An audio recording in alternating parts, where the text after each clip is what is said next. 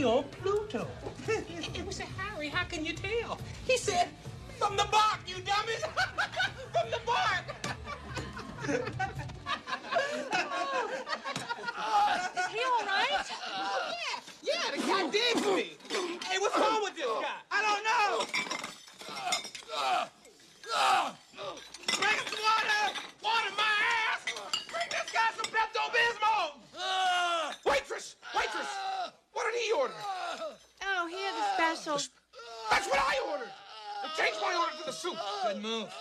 Uh, uh, uh, uh,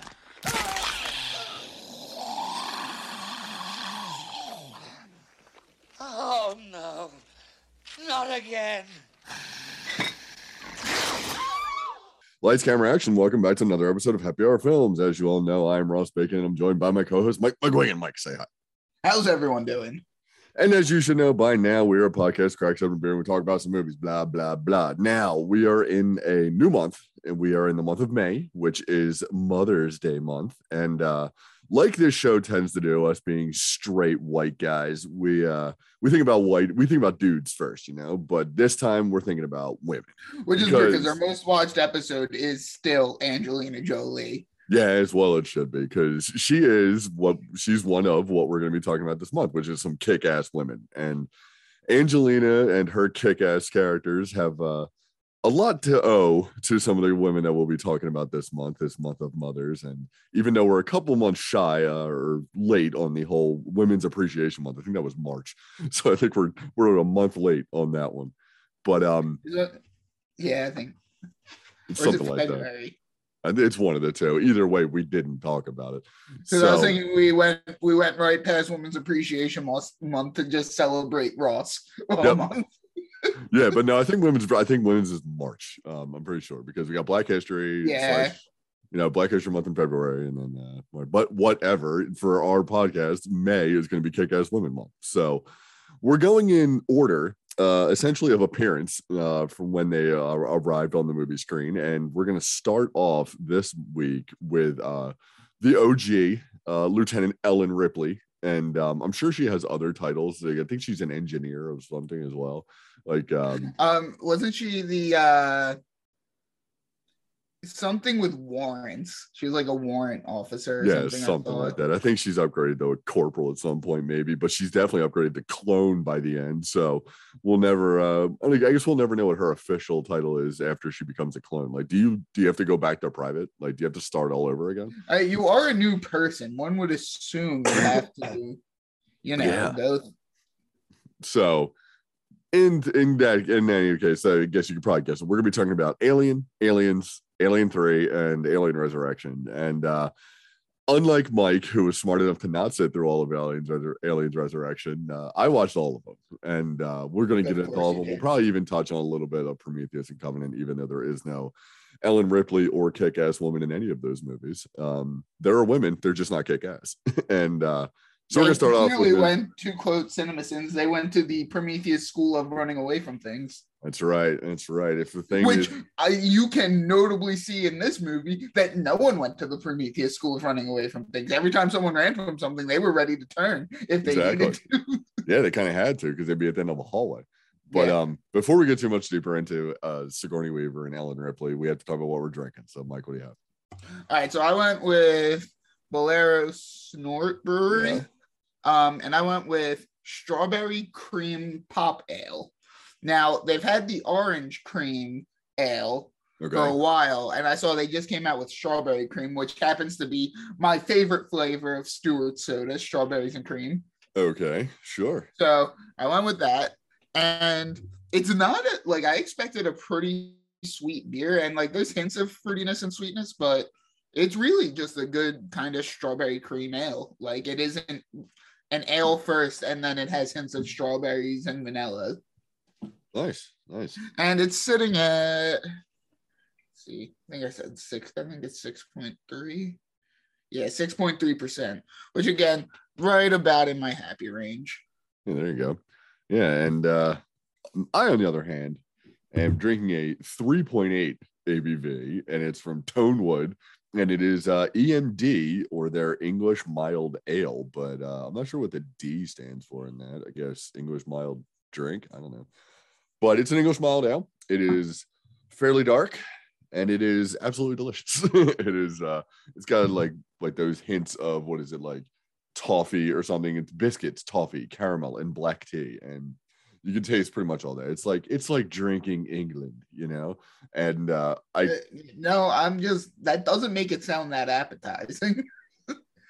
It's like drinking the good part of England, okay, not the uh, not the I don't know, not the Boris whatever Johnson whatever part of wherever he's he is, but um, but I I kind of semi chose it, like, because I couldn't a I couldn't find anything that was like face hugger ale or something like that. But of course, the the best moment of this entire of the first movie is the immortal scene where John Hurt gets uh has the worst dinner experience you could ever have, and of course yeah. he is a very British man, and oh no, not again. You know, one of the best lines in Spaceballs. But um, the fact that they actually get him to come back and do that, it's so good. Which I love the implications that a Spaceballs exists in the universe of Aliens, and B, he actually survived his right. being shot out into space, got right. nursed back to health, only to have a bad dinner go wrong. Right, it's like space mummy, you know, landed on a planet somewhere that just happened to have these same like space exploration minded Marines or whatever, you know, this crew, this like minded crew, and, uh, but yeah, so.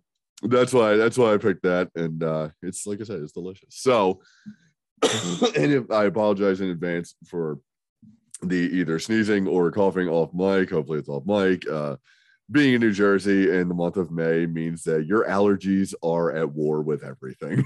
So yeah. I uh I am desperately trying not to have my sinuses explode or uh die, you know, from I'd, I'd rather have a face hugger on me right now. It's what it feels like is happening. At least they'll force feed oxygen into you. It's the worst when you have a stuffy nose. Yeah, exactly. But um, yeah, I can still breathe. It's just, it's just, it's, it's annoying. But so let's get on to the woman of the hour ish and uh, talk about Sigourney Weaver and uh, Ellen Ripley. I now the craziest this. thing is, what's that? I love Sigourney Weaver. She yeah, is a awesome. national treasure. She's awesome. And uh, the weird thing is, though, with like, it's actually these first two that we're going to talk about, because, again, you know, just to jump to the very end of the episode, next week we're talking about Sarah Connor. And these two are the only actresses, she and Linda Hamilton, that don't really have like other action movies that they were in. You know, they yes. they had their one character, they fucking nailed it, and then they just stuck with that and then did whatever else they wanted to do. Now, for some godforsaken reason, they convinced Sigourney to stay around for, I mean, like, third movie at that, like, the third movie is not good, but I understand their attempt. Uh, the fourth movie, on the other hand, come on, Sigourney, that's... Yeah, how many Ferraris do you need? Michael Caine school of not watching your movie, but watching the house it built. Exactly. Yeah, how many Ferraris did you need? How many beach houses did you need? Um, but yeah, and it's it, at least with the third one, it it like it's a resolution to the character, and then that makes, yeah. which is what makes that fourth one so much worse, because you're like, well, we know this was a paycheck movie. You know, it's it's yeah. not like she wanted, because she technically really didn't want to even do the third one that much anyway. You know. But uh, so we definitely, and she made out like a fucking bandit on that one too, but we'll get into it. And uh, oh, and I'm going to go on the record right now and saying James Cameron is almost on Jared Le- Leto levels of hate for me. Like, I really don't like James Cameron.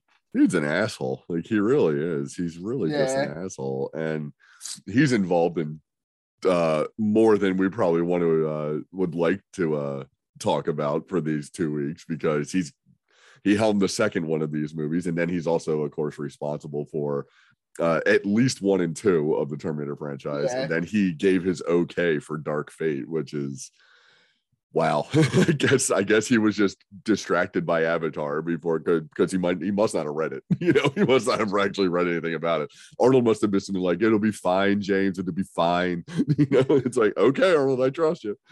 But in this one, though, we got in Alien. I, I mean, it's nineteen seventy-nine, so she is well before Linda and everybody else, and uh, it's directed by Ridley Scott, which, of course, is great, you know, because he's Ridley fucking Scott. And yeah, everyone loves Ridley Scott. Everything about this movie is amazing, especially, again, like, which is his bread and butter, the production design. Like, this movie looks awesome. And like the it one really, scene, it, some of the shot composition, it is just meant to make you feel claustrophobic through a lot of it.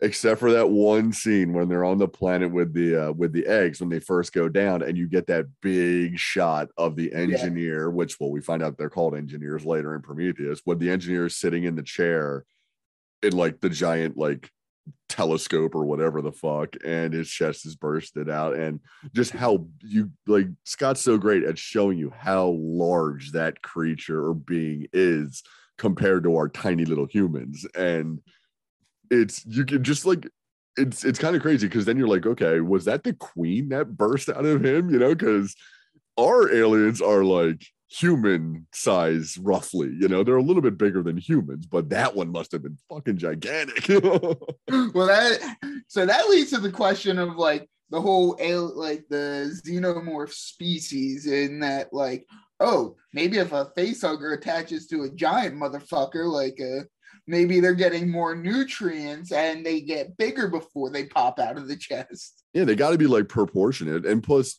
they also take on the characteristics of the host, because in the third one, we get the dog uh, xenomorph. We get the four-legged yeah. xenomorph. And in uh, Alien versus Predator, we get a Predalien. We get a combination of the two, you know. And of course, in Resurrection, we get a half human, half alien, which, again, we'll get to.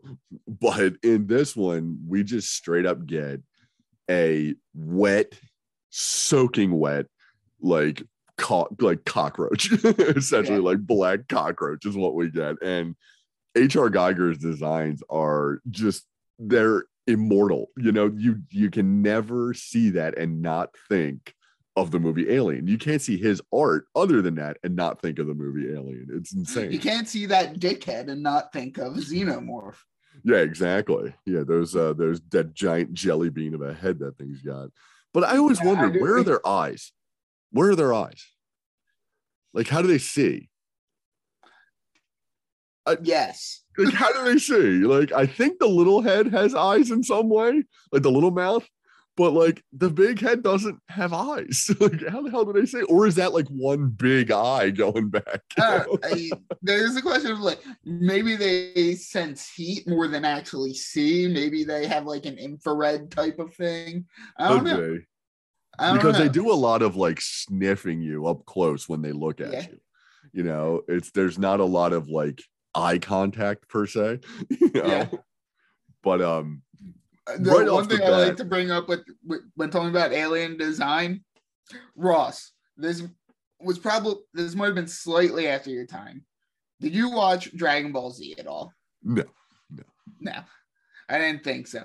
I, well, I, I mean, I, I know people that have that are my age, but it's it's. I I think they watched it when it came out. I don't I don't remember. So one of the most famous villains from Dragon Ball Z is Frieza.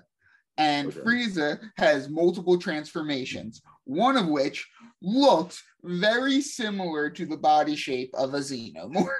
Okay. So there's, I, I don't think a lawsuit ever came about of it, but I, I thought that there was a chance Ridley Scott would have zoo, sued Akira Toriyama, who draws Dragon Ball Z. Okay, I just did a quick Google search. Is it the like white and purple version? There's so because the oh, white and purple white version and purple. Already has like the body type.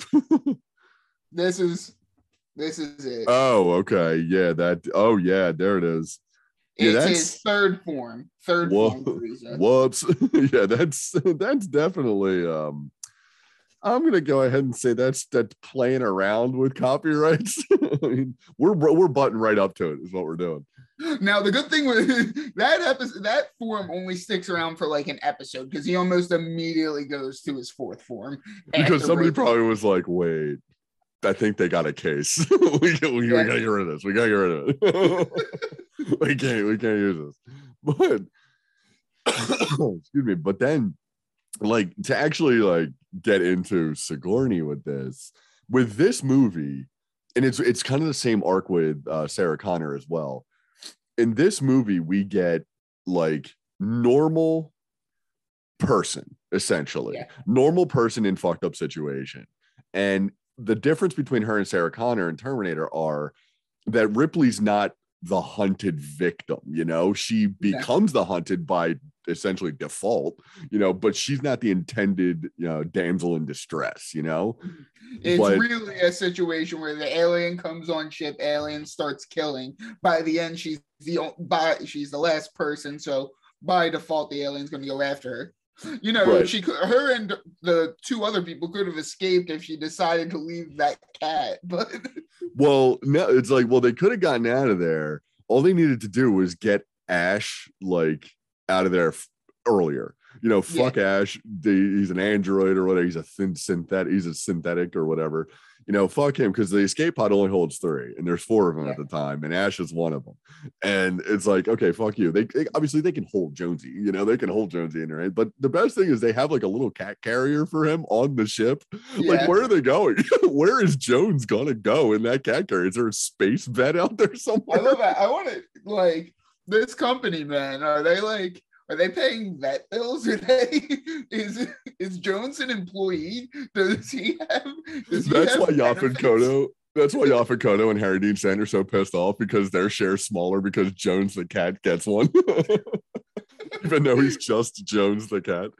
That's a, is he a, like, the company was like, okay, it costs this much to put a person into the sleep, into a sleep cycle. Now, how can we make it so that we can both, so that we can put both a person and a cat down? Right. Yeah, and in not the way that you usually put a cat down. Yeah. It's actually like just literally putting them to sleep, not the permanent and sleep. Pres- stopping them from aging. Right.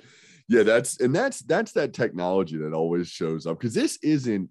This is supposed to be in like twenty. One something it's it's never explicitly said, I don't think.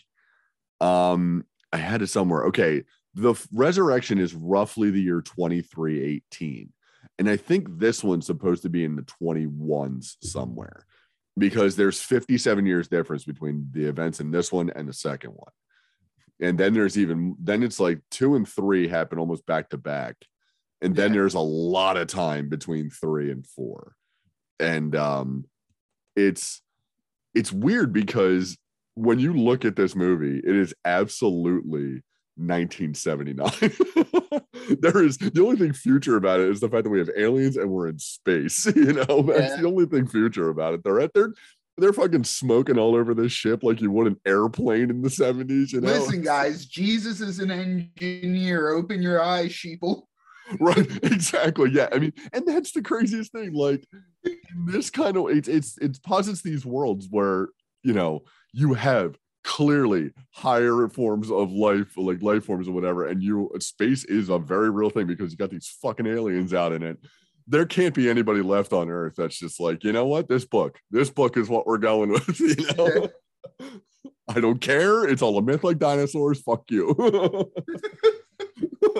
I don't believe you. It's like when they gaslight uh, Sigourney in the third one. It's like, I don't believe you. I don't believe you. You're telling me a black alien with a head shaped like a dick and two mouths is what's killing everyone? Oh, bullshit. Yeah. Sure. Sure, Ellen. I'm sure it is. And that's essentially what they do in the second one, too. It's like, oh, I'm sure it is, Ellen. Yeah. Because it's always, and that's the thing, like with these. There is, and it's the it's the case with essentially not why we're doing this month because of feminism, but there is an underlying feminist angle to a lot of these characters because they're strong, kick-ass women. But the same thing is, there's by that nature, and because of that, in these movies, you have guys that are just like, whatever, she's a woman, she can't know I mean, anything. What, what, uh, Sarah Connor is literally put into a mental hospital because she tried to tell people that would happen. Exactly. Yeah, it's like, oh, I'm sure, a robot from the future, sure. You know, it's like, well, you explain how an entire police force got taken out in a single hour, you know, maybe twenty minutes. He mows through them pretty quickly. And yeah. no, no, but it's no, she's wrong. She's making this shit up. There's, there's gotta be a reasonable explanation that this uh, gigantic Austrian was untouched when he came out of that, that police office, that police station. Yeah. Now, so I do think uh, Alien one is a borderline perfect sci-fi horror movie. Absolutely. Absolutely. I would go so far as to say the second one is though. It's it's those two are very close. I have my issues with the second one, but the second I'll get more into that when we actually officially start talking about the second one. Yeah. But yeah, so first one, I love the setup of Ripley because like she is a believable human in this one. She's not the ultimate badass yet. She becomes badass out of necessity. But with this one, like I love when they go out on the mission and they try to come back in, she's like, we can't let them in under the rules of... yeah. D- by the bylaws that we have, we have to quarantine you. You have COVID. You can't come in. And then Ash is more like, man, that the, the shot and masks don't even work. Open this fucking door. Uh, Ash right there. When Ash is just like, fuck you, you're a woman, and just opens the door. It's like, okay, maybe that guy's not on the up and up. Maybe we should be wondering about Ash. And the be- even the better part is that, of course, we find out that, quote unquote, the company, because I don't even think we get the words Weyland-Yutani until the third one. I don't even think we get it in the second one, but it's just the company is what it's known as. And they're, they're like, yeah, find an alien, save the alien, get it to us. Crew is expendable. It's like, oh, okay, that's the kind of movie we're in now. All right, I get it. And that's, then and I, it's one of like, if you had never seen Alien before, like it's a good, it, it's like a solid twist. Not, not really. It's like you can kind of see it, but like I don't think you'll see it exactly coming. You don't. You definitely don't see Ash being a synthetic being because they don't bring that up until yeah. it happens. You know. Yeah. You don't find out that he's a robot until it happens. Unlike with Bishop, in the because it's a whole thing with Bishop in the second one that Sigourney's like, fuck him, I'm not doing anything. Fuck androids, all of them, I hate them. To steal the line from Queen Takes Bishop. Yes, exactly. But I mean, and then just to like to like even your android performances are like are great because we got Ian Holm. In this one, he's a great android because he just kind of seems like a science officer at first. He doesn't even seem like anything's up. Yeah, you then, science officers, you seem like androids. Right, exactly. You are yeah. indistinguishable from androids. If you come up and approach me, I'll go, there's a fifty-fifty shot. You're either a science officer, an android, or both. Right, exactly. It's like something's off about you. You do, cut yourself. Do you bleed milk? Do you bleed sperm? when when tensions get high, is that stuff going to conveniently leak, leak from your head? Yeah, right. When we need to make a reveal, are you gonna are you gonna milk? Are you gonna sweat milk? But with yeah, and then with with Ripley herself in this, she's the, Ridley Scott is really good at hiding who the main character is because the whole time you start off, you're like, you're just trained to think that Tom Skerritt as Dallas is the main character because he's in charge, he's the guy, he's a recognizable actor. It's like, oh yeah, that's got to be him, and because you know it ain't Harry Dean Stanton, you know it, it, you know it ain't him. He's never main character, but this whole cast is great. And then when everyone starts to drop, and Dallas drops, and you're like, oh shit, Sigourney Weaver is the only one left. I think we got a Sigourney movie here. And then it's Ellen Ripley at the end; she's just kicking ass. It's she and Jonesy. Jonesy's number two badass in this thing too, because he yeah. looks at that alien and just like like hisses at it. He's like, "Fuck you! You're not getting me." You know, and he runs around. And that's that's a cat's response. The cat, a cat, no matter what circumstances, immediately just goes into "Fuck you!" you yeah, fuck you. I'm a cat. I'm a space cat. You know, kiss my ass, you I'm goddamn cockroach. Killing machine packed down into less than ten pounds. You son of a bitch. Right, you fucking asshole with your acid blood. Suck my dick. Suck my barbed cat. Cat dick. But yeah, Google it, kids, you'll learn things. But it's it's just so there's so much like mansplaining happening to Ripley, and she's just dismissed in this until it's like, well, she was right, you shouldn't have come on the goddamn ship up until the quarantine was over. And It's it's just so great. Oh, the only thing I'll say is, and it, it's really just a product of the seventies because it's nineteen seventy-nine, there is the obligatory our heroine in her underwear shot, you know, yeah. and it's it's like, okay, I guess that's what she'd wear to go into hypersleep. I guess, you know, I guess that's what it is. But at least we don't have to deal with like Lambert being naked at some point, or, you know, yeah. unlike with the third one, we don't have to deal with a rape scene at any at all or anything like that, and uh to give our heroine power, kind of thing, like your agency, which that's the only way you can show it, is that to have her get attempted uh, rape and then fight her way back. But yeah, this this one is just like kick-ass Ripley. This is, is the most grounded Ripley is in the franchise. Like this yeah. is more like she's in a position of not really recognized power. She's making the right calls for the most part, except when that face hugger goes missing and she just walks in like, oh, I don't see it. Oh God, it fell on my head. Right. Yeah. And you know, Ridley Scott's like, oh, open. It's fine. It's fine. We'll be fine. How's that thing operate? It just hugs on you, just flies at you and leaps on your face. Oh, okay, we'll be good. I'm just gonna have my mouth open really wide. I think we'll listen, be all right. Listen, I it's fine. We don't know that something's gonna burst out of his chest yet. So, but what's it gonna do? Latch onto my face and put me to sleep for a little while and feed right. me oxygen? I'll be fine. Yeah, I can get away from Harry Dean Stanton's chain smoking of a thousand cigarettes in every room. Yeah, I think that'd be great. Because, and you know, because there's like that scene in, in Mother's room with all the lights, it's got a vaguely like brownish tint to it. You know, that's because Harry Dean Stanton was sitting in there just chain smoking, and that's all tobacco. That is what the, I can't figure out if Mother is the most worthless computer A I system on a ship ever, or if they're just so dumb that they're asking the vaguest questions possible. I think it's a matter of probably that.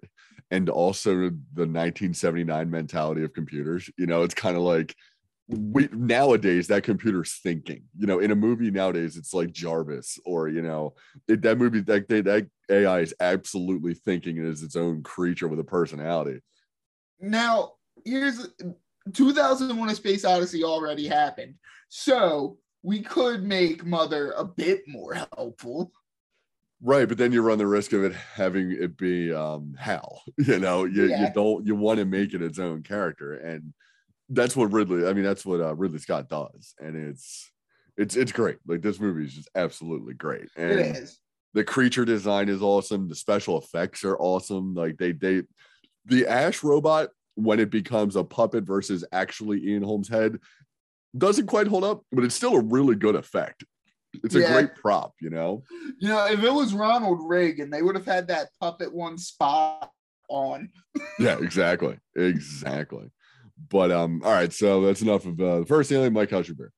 Doing good. Just about finished my first one. Um, I really like it. Again, it's not, like, overbearingly sweet like you might expect from a strawberry cream ale, but it does have a nice taste of vanilla and strawberry, but mostly it tastes like an ale. Good. And so Bolero Snort, good job. A number one. Yeah, and my uh, E M D English Mild Ale from Tonewood Brewing in Oakland, New Jersey is excellent. It's very smooth. And I, I, I like the low A B V as well. It feels like you can just kind of chill and drink and not have to worry because it's less than a Miller Lite. You know, it's it's got nothing going on, but it's really good. It's It's got a great flavor for being essentially close to non-alcoholic, but it's not. But so now it's getting Aliens with an S at the end from nineteen eighty-six. So a few years later, uh, a little a little director named James Cameron bursts on the scene like a chest burster, and uh, he uh, he's like, you know what? I've already done a movie with a kick-ass woman. Why don't I do another one? And because th- this is the follow-up to Terminator for him, and it's very much it very much feels like it's in the like the future world of Terminator. Like it feels like that's the world that Kyle Reese comes back. Like like Michael Bihn's character in this could be Kyle Reese. You know, it's he it's like he comes back now. That's you absolutely do see.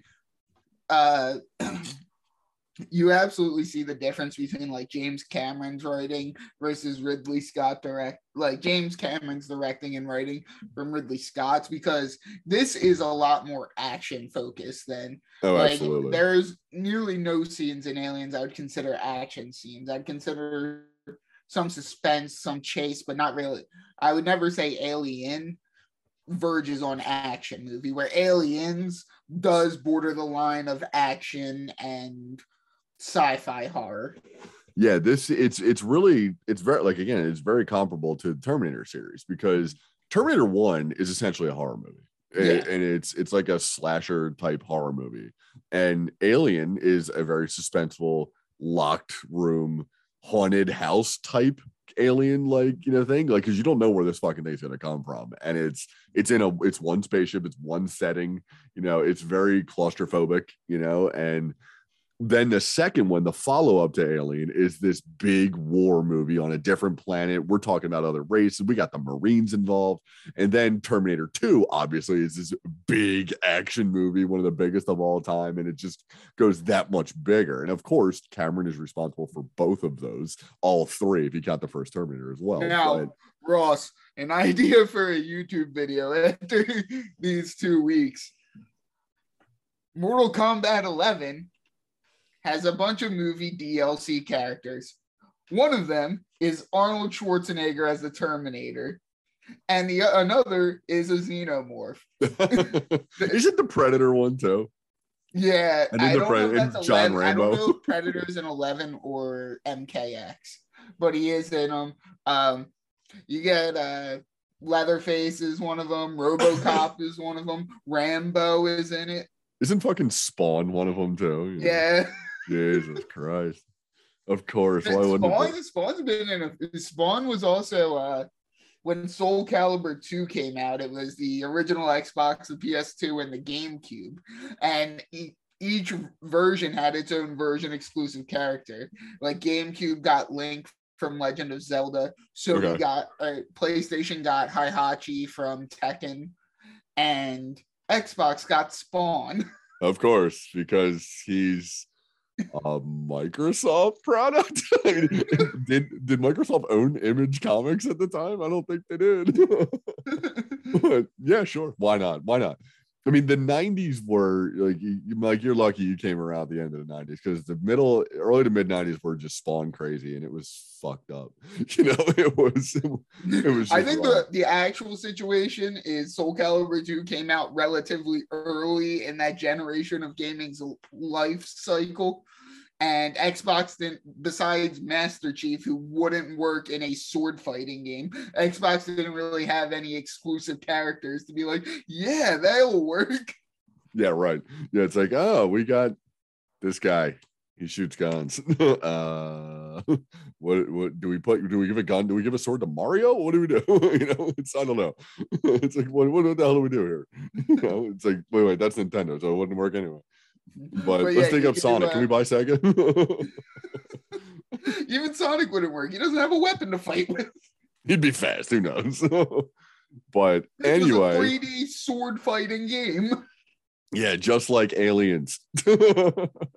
Just like the movie Aliens, which is a sword fighting game. You know? Yes. But um, but in this one, we and like I said, with Michael Biehn as potentially Kyle Reese, we learn that two of cinema's greatest female badasses owe their weapons training to one Michael Biehn, because he gives Ripley her training and he gives Sarah Connor her training.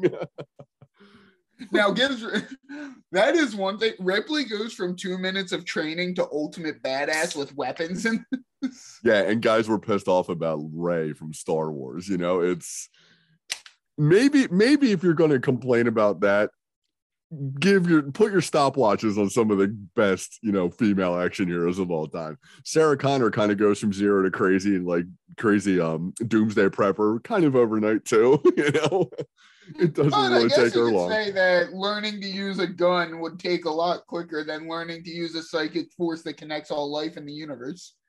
Yeah, well, maybe.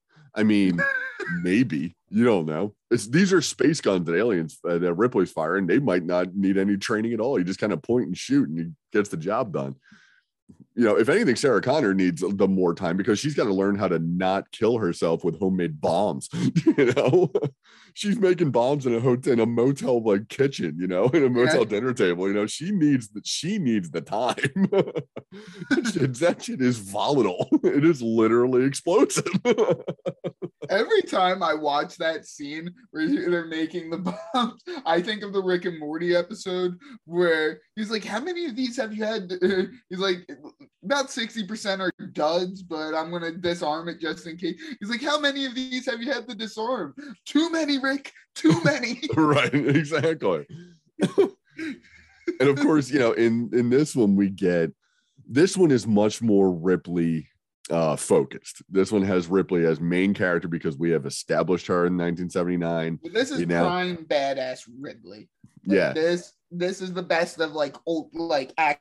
action hero Ripley. Yup, exactly. And it's it's funny because we are we're incredibly far in the future still, and yet we're still smoking in tight windowless rooms, you know, on yeah. these spaceships. It's like, this is definitely nineteen eighty-six. You know, there is no other time that this is.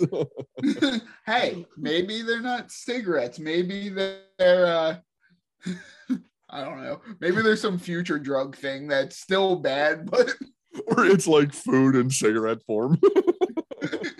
It's how they get their nutrients, by smoking. Because I mean, it's all it would all be synthetic anyway, and G M Os and whatnot. You know how bad like angry people get about those.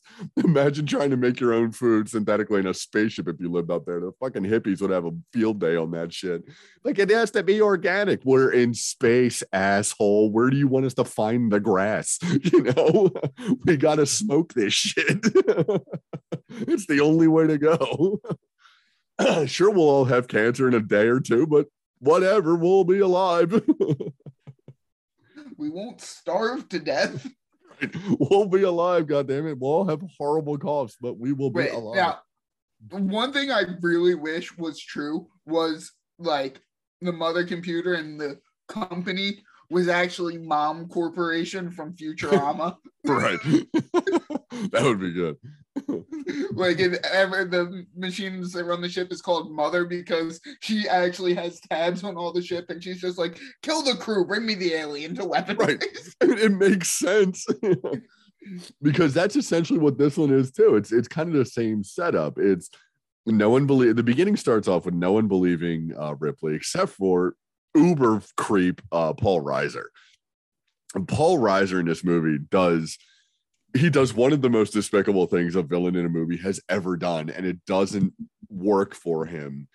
But what he does is he essentially lets loose two facehuggers on a, a in a room with two sleeping women, with yeah. the intention of getting them face fucked with an, a, a chest burster, putting them into cry- cryo uh, freeze, and then sending them back to Weyland-Yutani. It's like, that's alien rape, bro. You know, that is alien rape. And he, the whole time, he doesn't even apologize. He's just kind of like, he's got that smug fucking Paul Reiser little face on him. And it's just like, just shoot him in the head. Just shoot him in the goddamn head. You know, fuck that guy. Shoot him in the head. That's a child that you tried to do that to, asshole. She's like ten. Speaking of child, okay. I am no fan, and I've mentioned it before, of putting little kids in sequels like this or movies like this. I don't give a shit about them. They don't need to be there. The only reason they should be there is to be like motivation at the beginning. They get iced, and then the hero goes on a revenge trip. That's what they use. That's what you use a kid for in an action movie. See Face Off. And then in this, she's Newt is essentially like Jonesy, but with lines. She's essentially Jones the cat with lines. And my yep. real question is, the actress that played Newt was actually from like Panama City, Florida or something. Why does Newt and no one else have a British accent?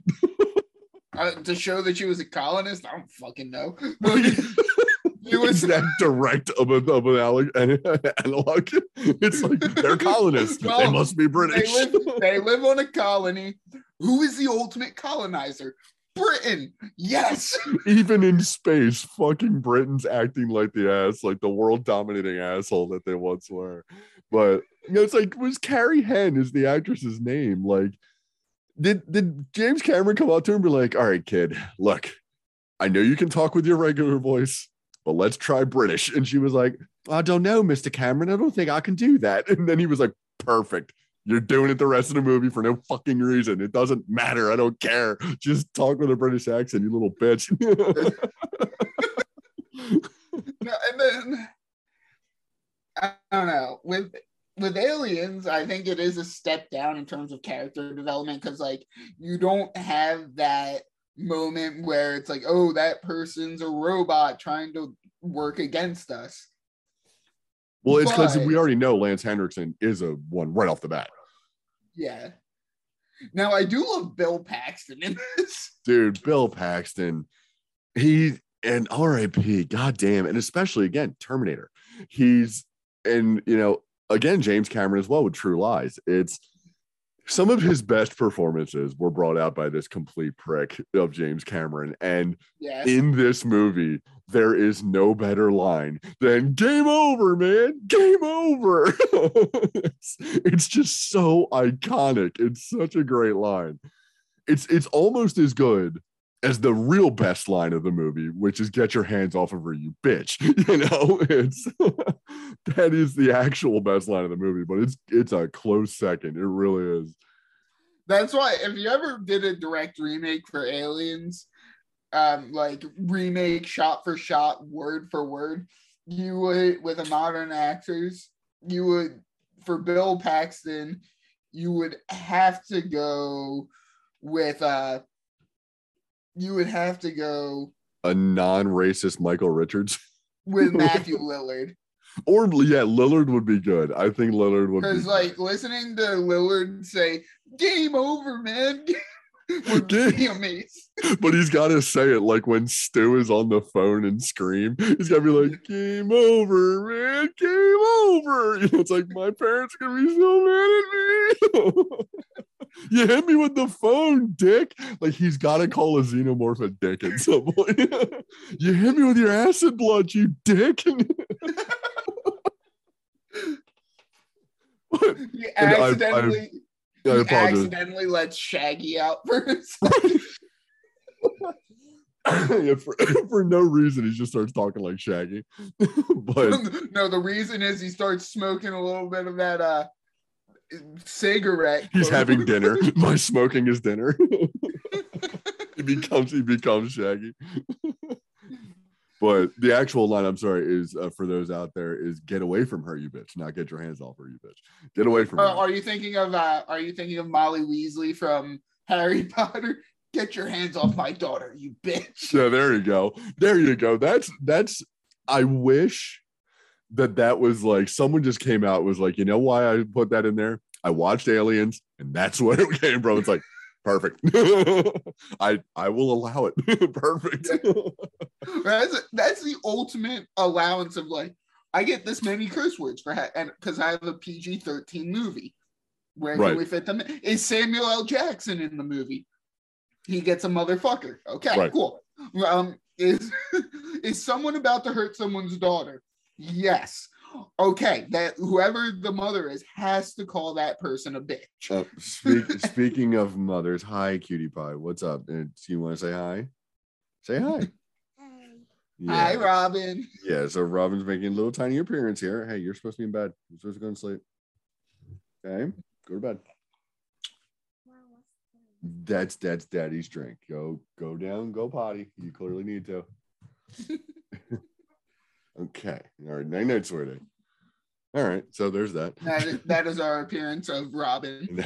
That's Robin's weekly appearance. Yeah, she's uh, she's been really uh, she's been something or other this month, this weekend. She's incredibly tired and she's acting it, but it's anyway. Yeah, she's she's kind of the opposite of Newt, I would say right now.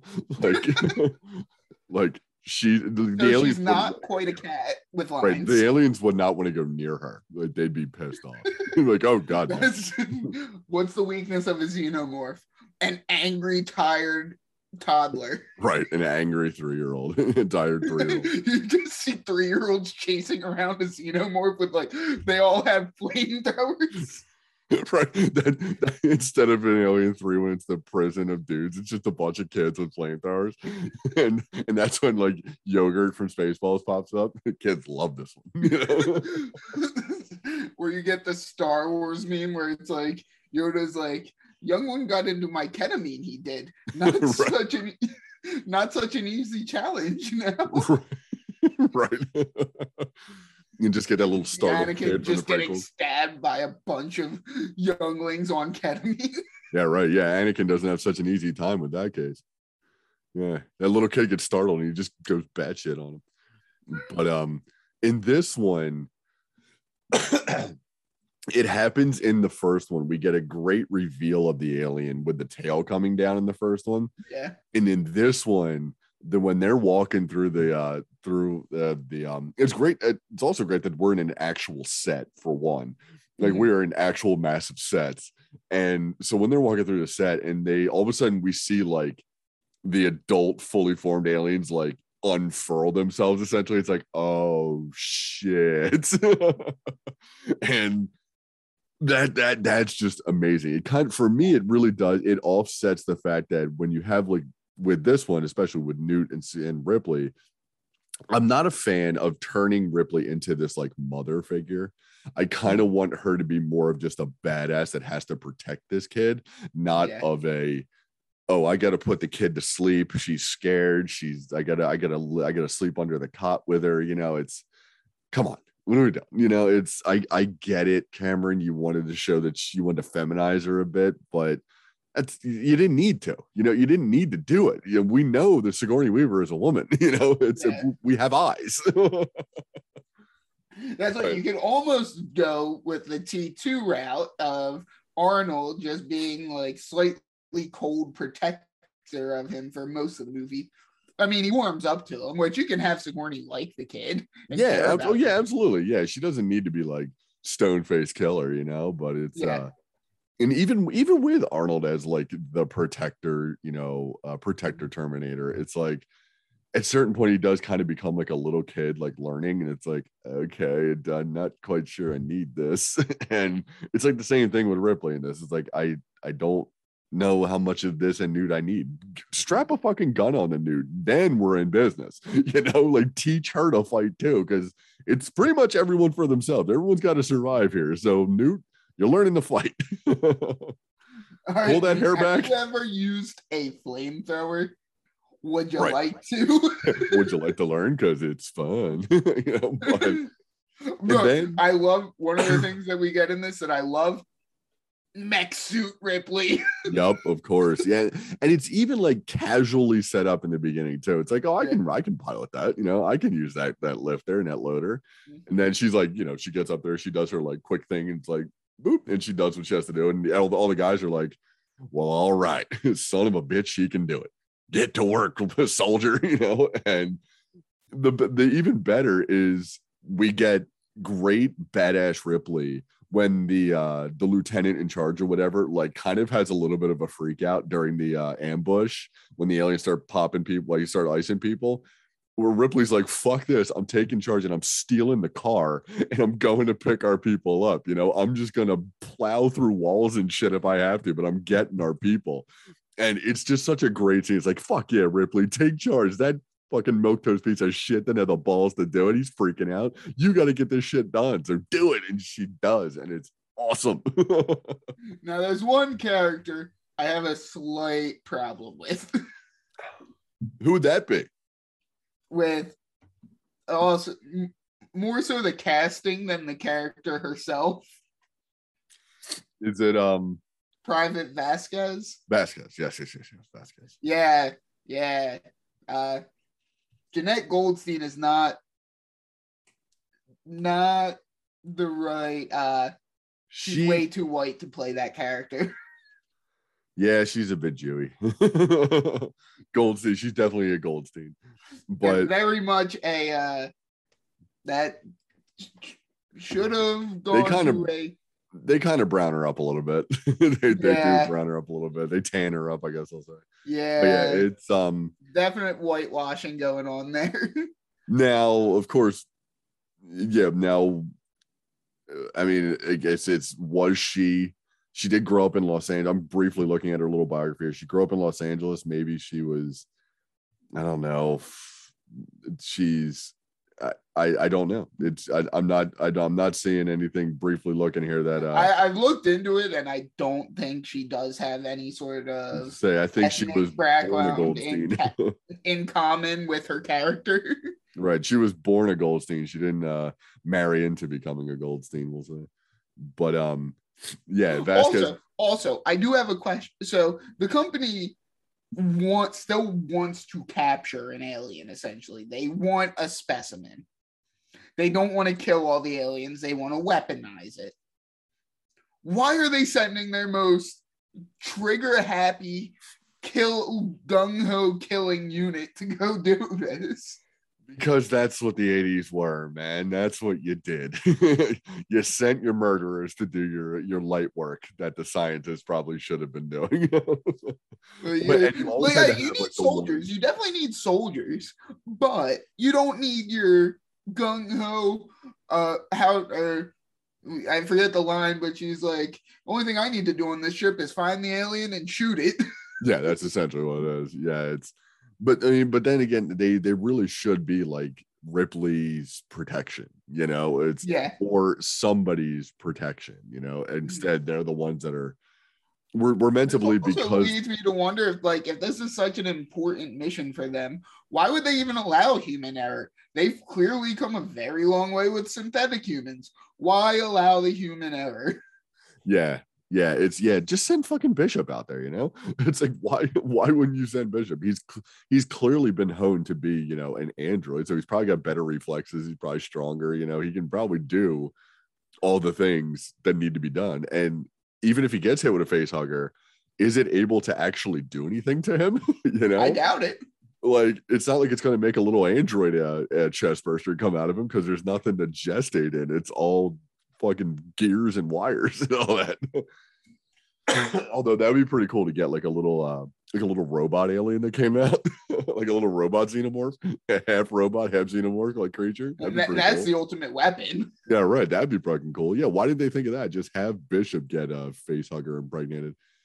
But um and then of course th- there is there are two things in this that do hold it back for me from being a completely perfect like action horror movie of sorts. It's one, the fact that James Cameron is clearly showing us that he loves to end his movies in factories of some kind, because he ended Terminator in one, he's going to end Terminator two in another one, you know, it's so why don't we do this as well? But then the Queen takes the elevator in this one, like gets in, hits door closed, hits the proper floor, and goes up and then comes out of the elevator. So that either leads me to believe that someone has been showing the Queen what to do by doing it several times in front of her, or they know how to use elevators wherever their original homeworld is. You know?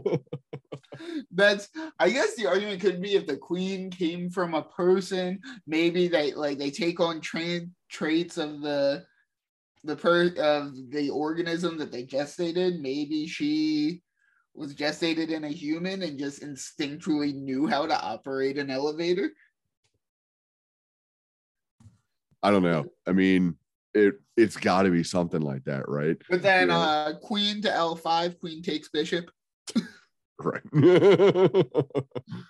But it's it's it's it's one of those things where it's like it's it's almost like. In Jurassic Park, it's fine because it's a one-off line. It's like, not unless they learn how to open doors. And then the raptor like slaps the handle down. You know, it's it's that kind of thing. Like, it learns how to open a very simple handle. Whereas, I, want, I want a blooper reel of the queen just accidentally hitting the wrong buttons. Right, she goes down. She goes down another sub basement. She looks around. She finds out she's in the parking garage or something. She's like, oh shit! And then she goes up a little higher. She's in offices. You know, she seems to keep going up. Eventually, she gets to Ripley, and she's like, yo, no idea where I just came from. It's these things are a fucking nightmare. How do you work them? It's like, all right, let's get back to eating it. Next, we're going to take the queen to Atlantic City to let her decipher the parking lot uh, elevator to try and figure out to get to casino or to get to the casino level versus street floor versus. Yeah, is it ground? Is it casino? Is it one? Which yeah. one is it? But, and, I mean, of course, in this, then we get the best. The best of all the best Ripley scenes, and it's when she's powering the the loader, and she's mech suit Ripley, and she's get away from her, you bitch, and she blows it out the airlock, you know, and it's it's it's power, it's power badass Ripley, and then of course she gets back in her underwear and gets in the in the pod. So at that point though, it's almost like she's like, "Fuck you, I'm in my underwear and I'm going to sleep," you know. Now that's going into the. Actually, you know, we should probably do a beer check-in before, because my next line is about the third movie. Then, yeah. Then how's your beer, Mike? Doing good. Uh, the Larry Snort really did a good job with this. It's got enough fruit and, like, cream flavoring to be interesting, but not enough to be overbearing. Good. Nice. So it doesn't taste like a milkshake or, like, a smoothie? Mm-mm. Nope. Nice. It tastes like an ale with uh, with strawberries and cream flavoring. Nice, nice. Yeah. In my English mild a- ale is a um it's a mild ale, and it's delicious, and it's it a nice little mild brown ale. And it is an ale. Yeah, it is, and it is an ale. It's a nice little bl- brown ale. It's really fucking good. But um all right, so on to Alien three, which there's a couple things about this movie that are good because of what they eventually gave us, and that's um A, this is directed by David Fincher, and it's his first feature film. And after a shitload of music videos, they finally gave him a movie.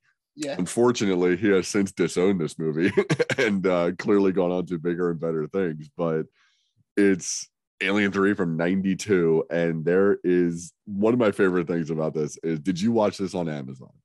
Yeah. Did you notice the description on Amazon of the movie? No. Okay, the first movie I watched in four K, but I happened to watch it, like I happened to see the description after I saw this. I was like, let me look at the other two. So the first Alien movie on Amazon has like the actual description. It's like the Nostromo goes into space and aliens, blah blah blah. And aliens two, alien and aliens. It's like Ripley's back with some Marines and they fight xenomorphs again, and it's like an actual description. This one, on the other hand, all it says is, and I quote, "Strange and deadly events occur." That's all it says.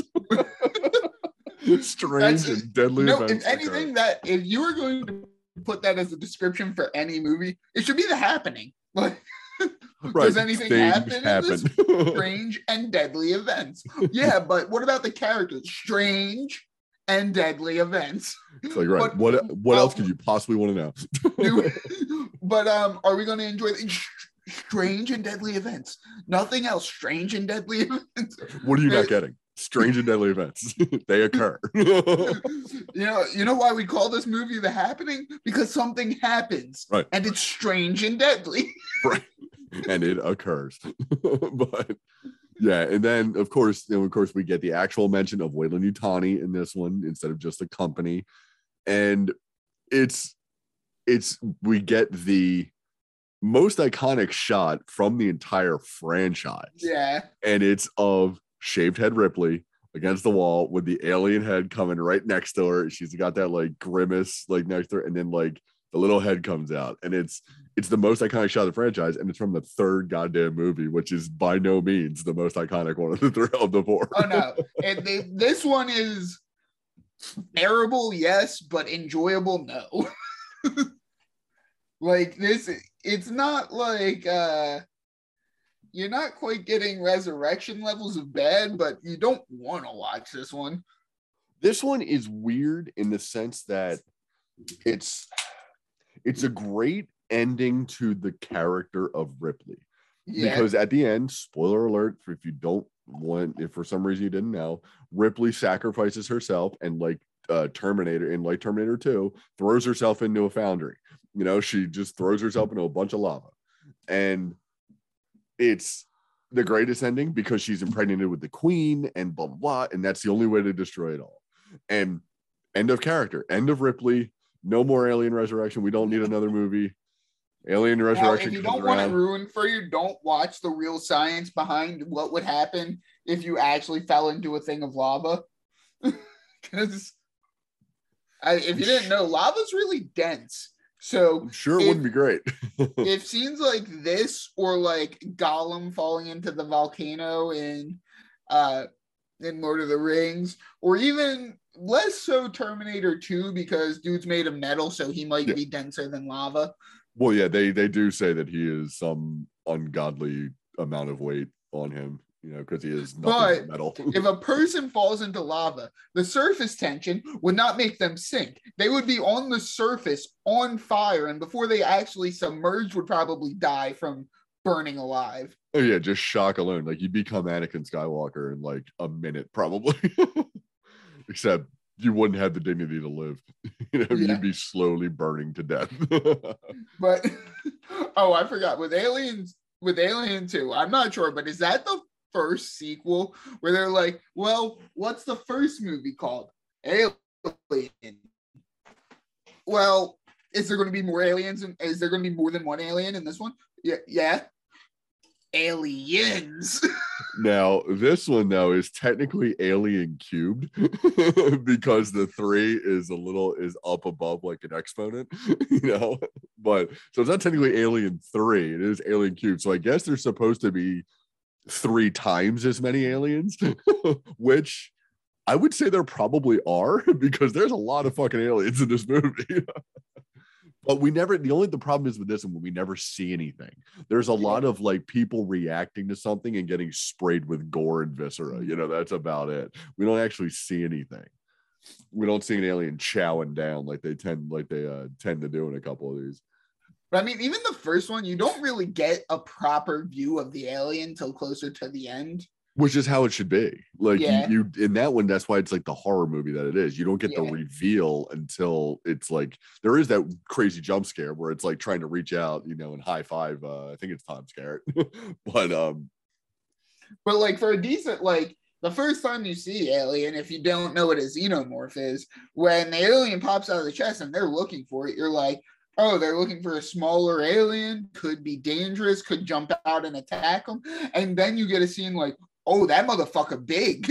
Yeah, exactly. And and that's the thing. In the second one, that's the first time we get the word xenomorph thrown out there. And that's what uh, Sydney, uh, that's no, Sydney.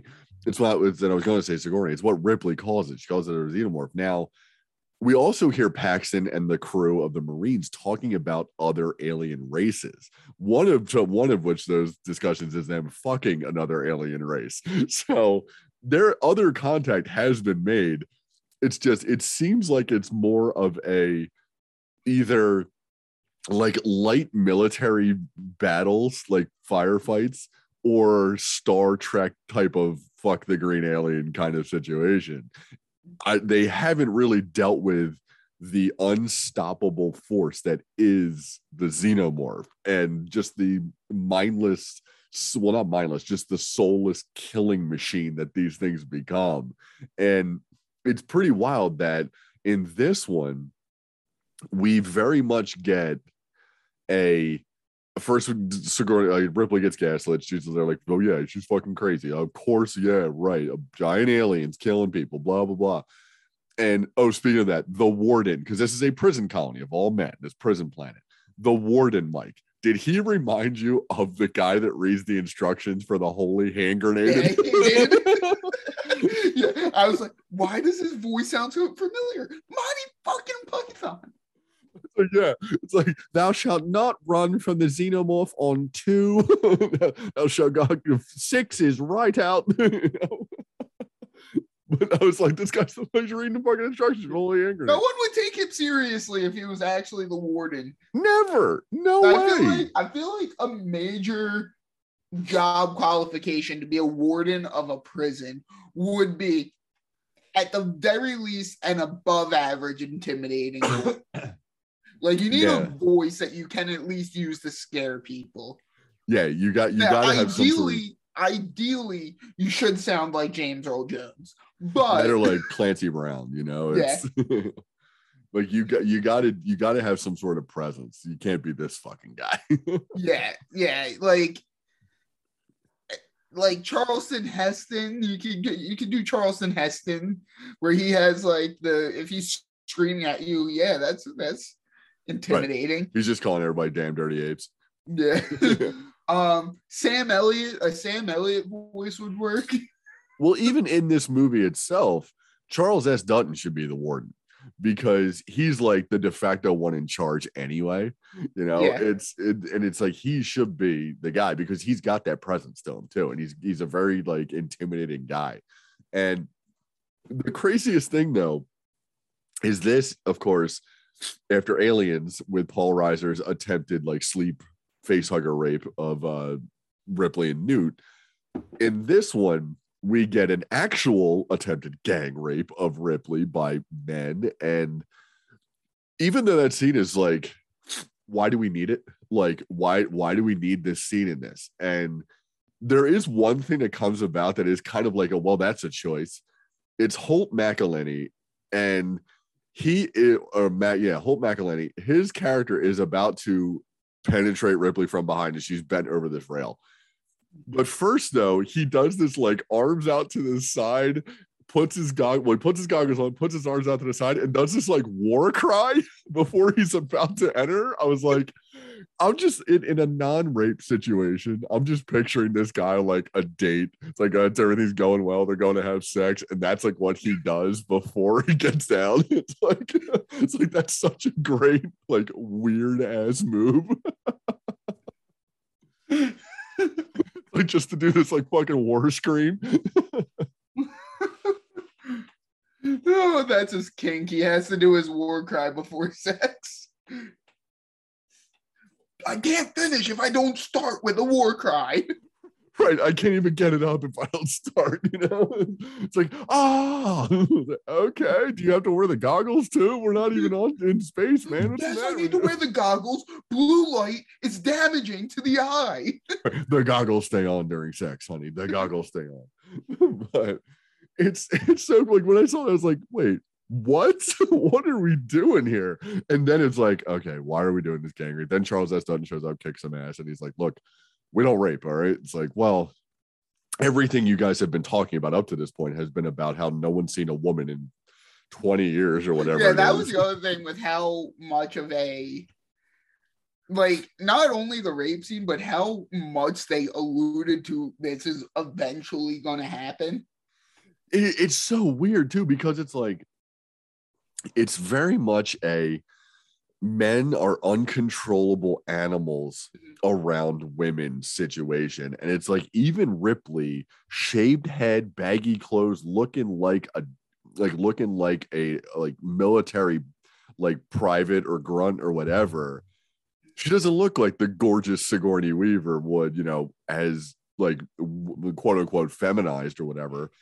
She looks like one of them. She just looks like the skinny one of them, you know? And it's like, so what? Did, did, do the pheromones set these guys off? Like, what the hell is going on here? They're basically monks when she meets them. They've taken a vow of celibacy, so that means that they decided not to fuck each other, you know? So why does this woman suddenly showing up mean everything goes down to shitter, you know? Also, the, so taking the vow of celibacy, they... That, it's the weirdest prison ever. Yeah, it's it's it's like, okay, it's like it, and it's also like a very early nineties thing to say. It's like they might as well have come out and be like, we ain't we ain't gay, you know, we we ain't fucking each other, we're men, you know. And it's like, well, you're also in prison, you know, and it's only guys. And if these dudes are essentially animals, they're gonna fuck each other at some point, or we're getting a Migs in fucking Silence of the Lambs situation, or we're just chucking cum everywhere. You know, and it's like, do we take the vow of the celibacy to, to prevent that? Then yes, I agree. Let's not chuck semen everywhere. Probably a bad idea. I don't want to slip on that shit. This is all stone around here, you assholes. We get concussions out the ass. It turns out all of them are just edging the whole time. Right. Yeah, yeah, that's probably why he does the war cry, because he knows it's going to hurt like hell when he finally does bust a nut, because it's been held back for twenty years. It's going to explode out of him like Superman. It's the second week in a row where I can make the scary, mo- bring up the scary movie you want right. to see, where it's like a literal geyser. Yeah, and that's exactly what it would be. Ripley would be shot across that room if that happened. But it's it's it's weird because... And it's probably another reason why David Fincher was like, fuck this movie. It's because everything was taken out of his hands. And it's he was basically just the guy that slapped, got, got his name slapped on it. And there were so many versions of the script as well for this. It was kind of weird. There's like five different versions of the script that are all cobbled together to be this movie. And Sigourney Weaver was like, give me five million dollars and I'll be in your movie. And they were like, well, I guess we got to have Ripley, so let's let's pull out the checkbook. But at the same time, you can tell that this is very much a, all right, let's get it done. Let's make this movie, and let's just move on with our careers, okay? Now, who you bring in, you bring in Sam Raimi just as an experiment. So you bring in Sam Raimi to direct this movie as an experiment, because you also need him to write the script, because I need to know if my Sam Raimi rule of trilogies only works if Sam Raimi was the writer of the entire trilogy, or if he comes in at a given movie, if it would still follow the rule. And for those no, who don't be, know, it would be like Will Ferrell. This, it'd be like that? Will Ferrell and Austin Powers. It'd be the new, the first line in a new line of questioning. So it'd be the first uh, film in a new line of trilogy. But we don't know, because this has never happened. Sam Raimi has never come into the middle of a trilogy, to my knowledge, and started writing and directing. Actually, he I think he has. Did he write Doctor Strange in the Multiverse of Madness? Oh, well, we don't know what Doctor Strange Multiverse of Madness is going to be yet, though. There will be a third.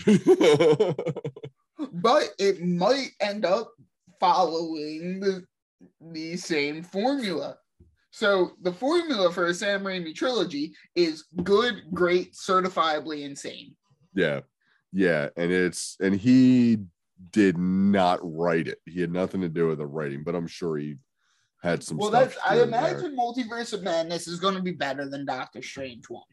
Oh, I mean, it almost has to be. That that movie was fine, but it wasn't blowing your socks off, you know. But this no, one's like so got off it, the chain.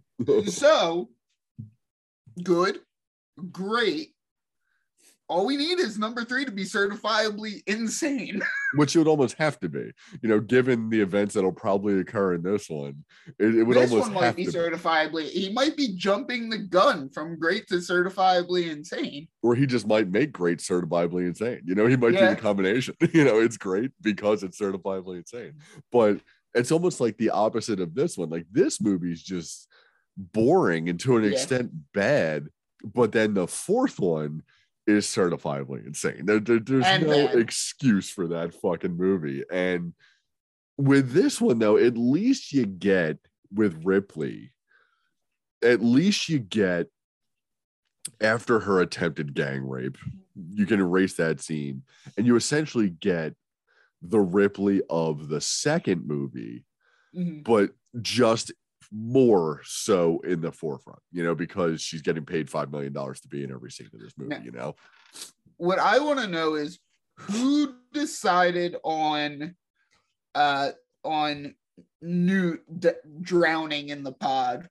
Like, who decided? Well, that was part of, because it's new drowning. It's um Michael Biehn dies and he gets impaled, and um I think they even make No, it's just, yeah, it's just those two. But it's it was all part of a, like, the war of attrition with a lot of these scripts, like the script war. It was, well, fuck you, I don't like that part, so I'm killing these people off. Fuck you, you know?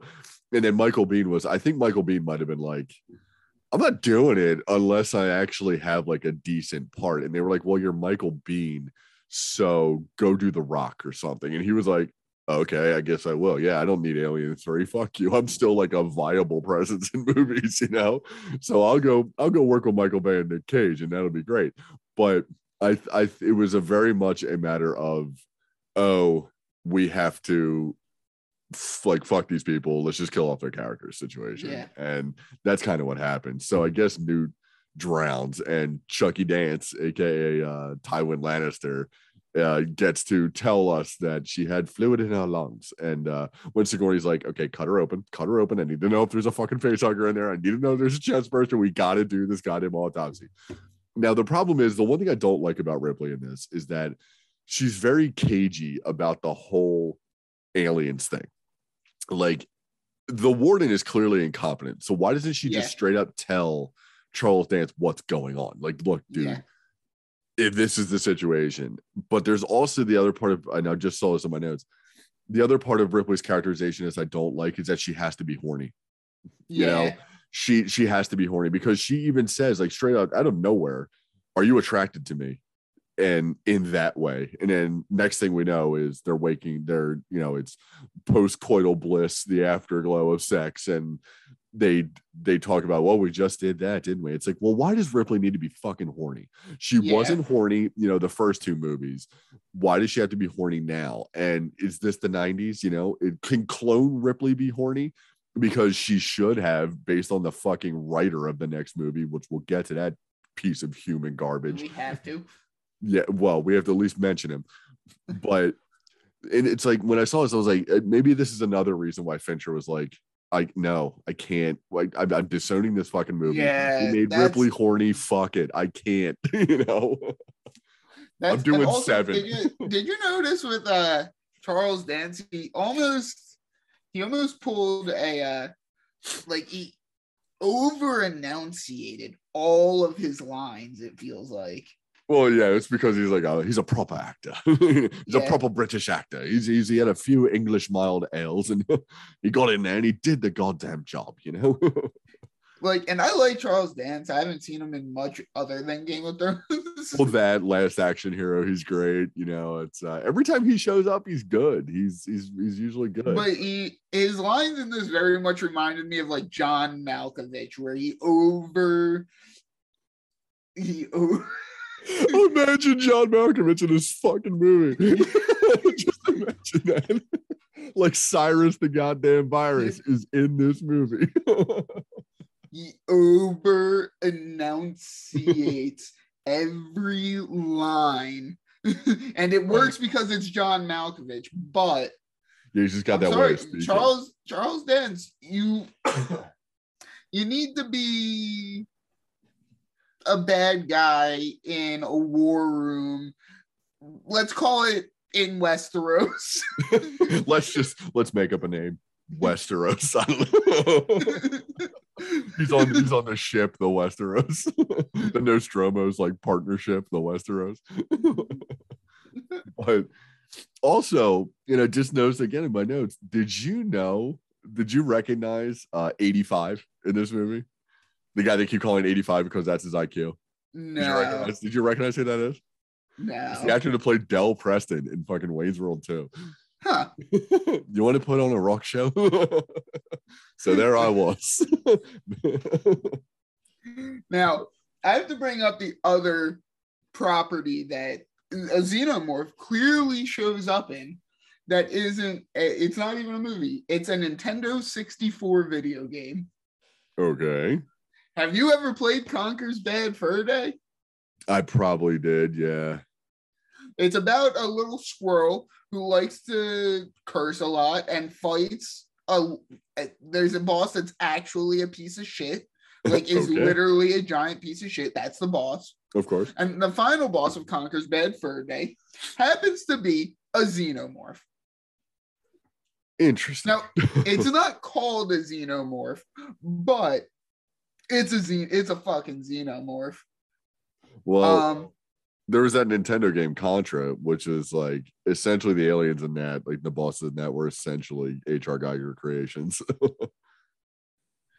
Yeah. And so I was looking, there's, like, a whole laundry list of characters that are connected on uh, through the fact that Alien exists in their world. Like, there's a crossover with Alien. So because Conker's Bad Fur Day is in Diddy Kong Racing, that means Con- that means Alien is canonical in Donkey Kong, which Donkey Kong clearly has several matchups with Mario, which means Alien exists in the Mario universe. Uh, Alien also exists because it exists in the Mario universe. Well, there's Mario and Sonic at the Olympic Games, so it exists in Sonic's universe. Which, of course, you know, take the other step in the movie franchises. It obviously takes place in the same year as versus Predator, which means yeah. that the Predator and the Alien could compete in the Olympic Games. That is true.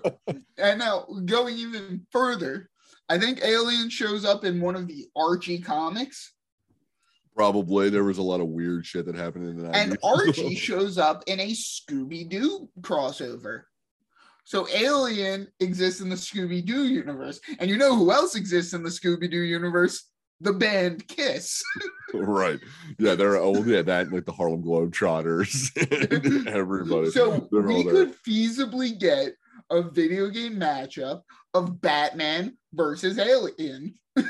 Yeah, I mean, it's all there, you know, but assisted yeah, by the Harlem Globetrotters and KISS.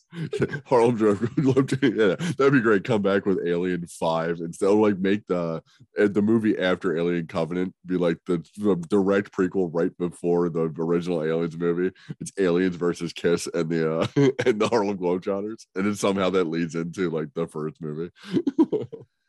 But yeah, it's, so the name of the boss is Heinrich. Yeah, and it is very clearly a xenomorph. I believe I believe that was H R Geiger's actual, that's what the, oh no, it's Hans, never mind. But um it's like, it's a very is, German name. Yeah, that's, that's a xenomorph. That's a xenomorph. That's, there's really no uh, getting around that one. Nah. But um in in this one, it's in Alien three, it's the take charge, like kick-ass Ripley doesn't really show up until about an hour in, and mm-hmm. then the movie just gets better from there because she's the yeah. fucking badass that she is. The action is still solid in this movie. It's not bad. Yeah, the, the C G I holds it back because it's like Sega C D C G I. Yeah. You know, it's not good at all. But when the practical shit kicks in, it's actually really good. And unfortunately, like a lot, like I said before, a lot of the deaths in this movie involve people slowly turning to see something awful happening and then getting sprayed with blood, you know, it's, or they get dragged off the screen and you only kind of hear something, somebody scream, but it's, it's, it's really not great. And it's, and it's, it's, it's almost like a weirdly fitting end for human Ripley. Yeah. Because it's like, of course she'd want to kill herself to get out of this movie, you know? Yeah. It's like, there's no way. I'm surprised she didn't kill herself to get out of this movie earlier. Right, exactly. Like, where where has this been the whole time? But Here, um, you get the goggles and the battle cry. Yeah, exactly. Ah! And then she just shoots her way out of this movie.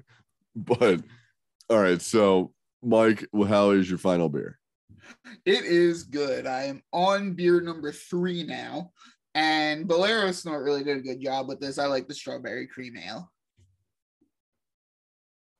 Okay, and uh, I'm on number trace of my uh, English mild ales, but again, it's three point eight like A B V, so it's like you have a few of these and not feel. Yeah. I don't. I don't feel anything, but it's it's just a. You might as well be drinking a Sprite.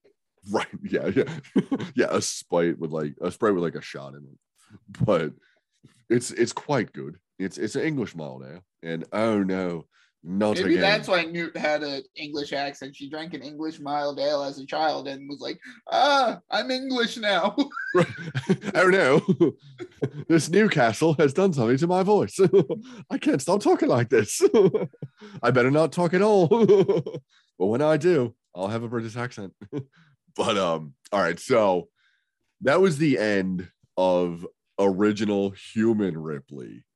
Uh, she was a badass to the end. She went out like a badass, carrying the queen. She killed herself. She killed the queen. Everything all was good. But then some two hundred some odd years in the future, some assholes decided they needed more Ripley and more queens, queen aliens, and more Ripley queen alien combinations. So they cloned her. And that's what we get in Alien Resurrection nineteen ninety-seven, directed by Jean-Pierre Jeunet, who directed the movie Amelie and then a bunch of foreign garbage. And then again, in this one, the Amazon description is four words: Ripley continues battling aliens.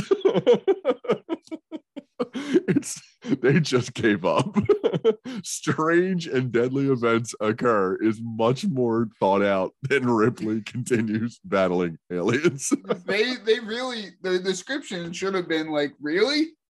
This is what you want to watch? Are you, Are you sure? sure? Are you sure? All right. And then, like, when you go to try to, like, you have to click through like five different screens where it's like, are you sure? You really, you really want to want to do this? this? Is this something you actually want to do? Right. You can pay three ninety-nine for literally anything else we have. Are you sure you want to rent this?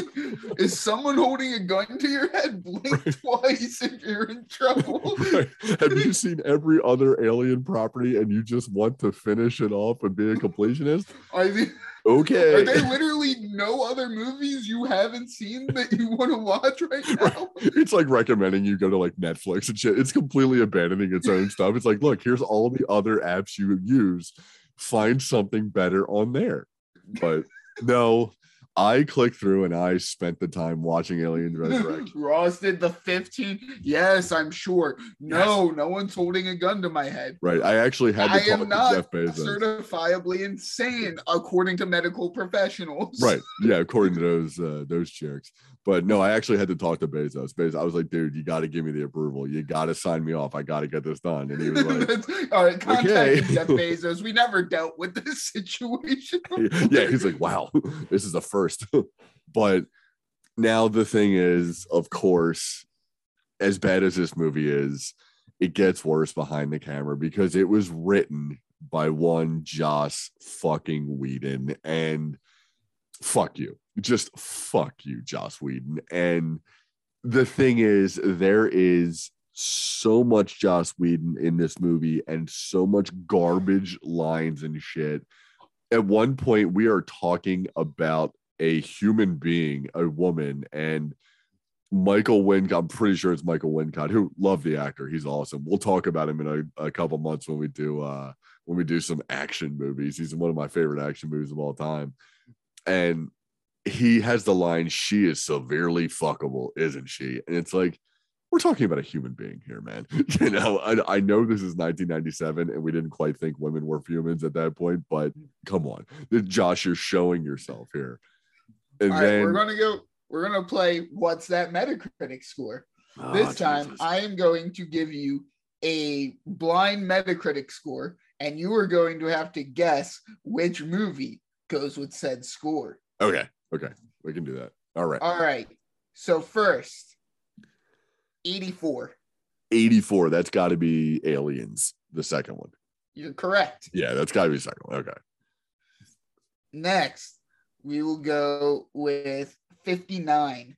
Ooh, that's going to be tough. And now it's just the four we're talking about, right? It's not yes. like Prometheus and Covenant? Okay. Yeah. Ooh, that's tough. That's tough. I feel like they'd give that to this one. Nope. No, is it three? Yeah. Okay, yeah, yeah, it's got to be three. Yeah. All right.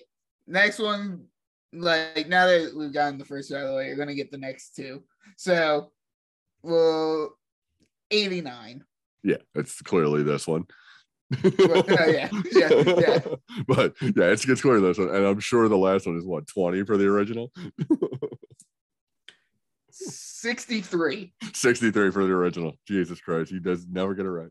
But of course, that's clearly not the case, you know. And the yeah, eighty-nine, eighty, is, the eighty-nine is the original, but sixty-three. So this one is scored four points higher than Alien three.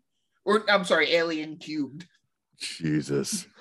I mean, I'll, I'll, other than Joss Whedon, the complete fucking waste of human skin, writing this movie, it is more entertaining to watch than Alien Cubed, Alien three. Simply for the fact that the cast is that much better. There's so many great like character actors in this. We got Ron Perlman in this goddamn thing. We have yeah. Michael Wincott, who's amazing. We even have the black guy that's like in stuff and is never, I can never remember his name, but he's always good. Then of course we get Winona Ryder, who's in this. She's the, spoiler alert, she's the android of the movie. And and then of course there is the great um human alien hybrid or child of, it's literally the child of Ripley and the Queen. And the thing is, it's it's a choice on the design standpoint. Like somebody made a choice and wow. Just wow. Yeah. Yeah. Now I'm actually looking through every Alien movie. Care to guess what the lowest Metacritic score is? Well, didn't we just do that? Isn't it oh, three? I'm looking through all of them now. Oh, like even Prometheus and Covenant and Alien versus Predator and all that? Yeah. It's got to be Alien versus Predator. By a very big margin. That, that movie sucks. That movie Alien versus sucks. Predator has a twenty-nine Metacritic score. Alien, yeah, that movie just sucks. Alien Cubed is the next lowest with a fifty-nine. This... Yeah. Prometheus and Alien Covenant are all remarkably close. I think one's a sixty-three, one's a sixty-four, one's a sixty-five. Because, I mean, I didn't see Alien Covenant. I mean, I'll probably watch it shortly because of all this. Like, it's just you know, completionist and whatnot. But Prometheus was like, it's it's a gr- it's a good prequel, but it's not a good movie. You know, it's yeah. it's kind of, it's boring. You know, it's there's yeah. nothing really going on. And the even with Michael it, Fassbender as an android, I'm like, right, come on. But like the best part of it isn't even intentional, and it's from CinemaSins. It's the Prometheus goal of running away from things, and yeah. it's that's the most unintentionally funny thing. And it's nothing to do with the actual movie itself. Jesus is an architect, people. Right. Like there's there's there's so much crazy shit going on in that movie. Even like with like the, the big white engineer guy, and it's like, yeah. well, at least that guy's jacked, you know. At least he works out, you know. Yeah. And but with this movie, at least even even though it's Joss Whedon, to his credit, he at least made it weirdly entertaining. Like it's it's well that was Joss Whedon of the nineties. That was kind of his thing, like with Buffy the Vampire Slayer and Angel, right? Which ninety-seven like, would have been, I think, the start of all that. Yeah, but I mean, it, he's a scumbag, but he he can make an entertaining script. Yeah, yeah, and yeah, it's yeah. ninety-seven is when it started, when Buffy started. So he was probably working on both of these at the same time, but. He's he he's definitely a talented writer in the sense that his he shit knows what people like, what will keep people watching. Right. The only problem is fucking even though it's not the Ripley we know and love, it's clone Ripley, so she does yeah. get to have a little leeway with her personality. Ripley doesn't need to be quippy. Like she doesn't yeah. need to have one-liners and shit. She doesn't, that's not Ripley. And in this, she has the one line. Now, granted, it's it's not so much a one-liner, it's just kind of like a like a sort of meta joke. And it's I thought you were dead. Yeah, I get that a lot. It's like, okay, fuck you, Joss Whedon. You know, fuck you. You know, it's like I don't need to hear Ripley say shit like that. I also, even though I enjoyed watching it. And apparently Sigourney Weaver had a good time like training for it. I don't need to see Ripley playing basketball. I just don't need to say it. She plays basketball in this scene. She slams dunks at one point. She even fucks with Ron Perlman with the ball for a while. And it's, you can tell that she and Perlman are having a blast, like trying not to laugh. Like she's smiling, but you can tell Perlman's like trying not to laugh. And it's, she hits this like over the shoulder shot that apparently took him a couple times, and Ron Perlman apparently fucked up the final take by turning and going, holy shit, that was great. And like they kind of cut like right before he turns to the camera and says that. So that's why it's kind of truncated in that part. But there are so many people in this movie, like Perlman, Wincott, Ryder, Dan Hedaya, fucking um what's his name, Chucky, like the voice of Chucky, I can never, Brad Dourif, like they're all in this movie and the cast is so great, but it's really just a matter of moving these grunts from point A to point B, and then we get the queen giving birth to a half part human alien, part Sigourney Weaver Ripley thing. It's just this white piece of shit that like has human teeth and part of a nose, and it's fucking creepy, it's fucking weird, and then the thing gets sucked out of a pinhole crack in a window into space, and it's it's bad, it's just bad. And I I it's it's one of those ninety-seven fourth movie in a series kind of movies where we're out of ideas. We're just out of ideas. Hey, don't limit that to nineteen ninety-seven. Was it two thousand seven or two thousand eight when Indiana Jones Kingdom of the Crystal Skull came out? I think it's two thousand eight. And yeah, it's been the, that design was a little xenomorphy too, like those those yeah. skulls or whatever. But which is almost a, like it's a compliment to the movies. Like they came up with apparently black dick head is the shape of an alien head now.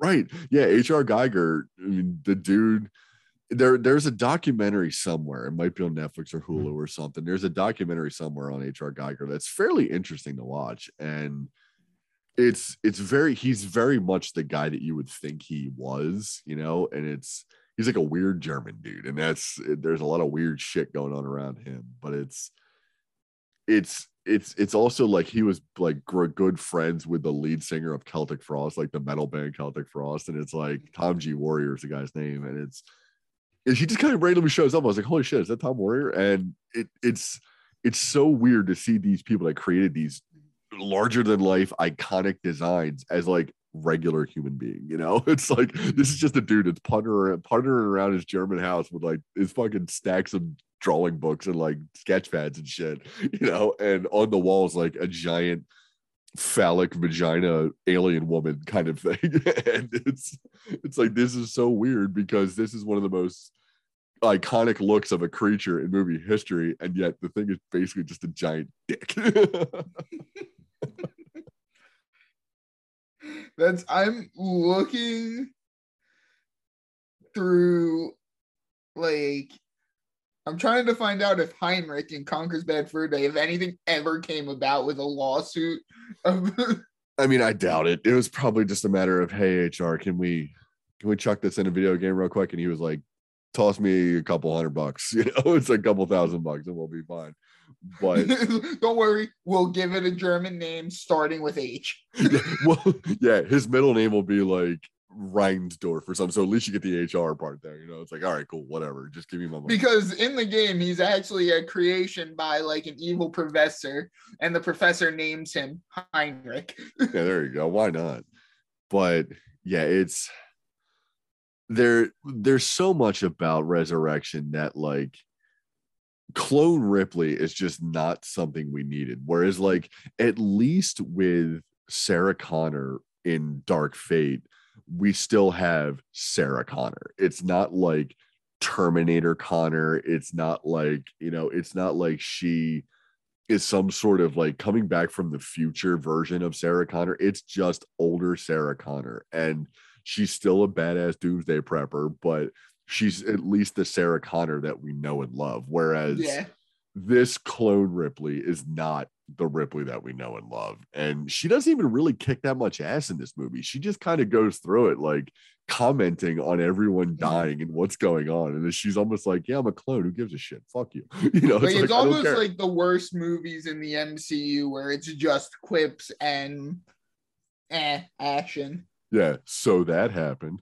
You know, it's yeah. like, like you can always, you know, Ripley basically says that in a few. There's only one scene where Ripley gets to act and be a badass, and that's when she's destroying this like lab of half-formed Ripley clones and like the previous iterations of the Ripley. And we don't that. even get a screaming shark.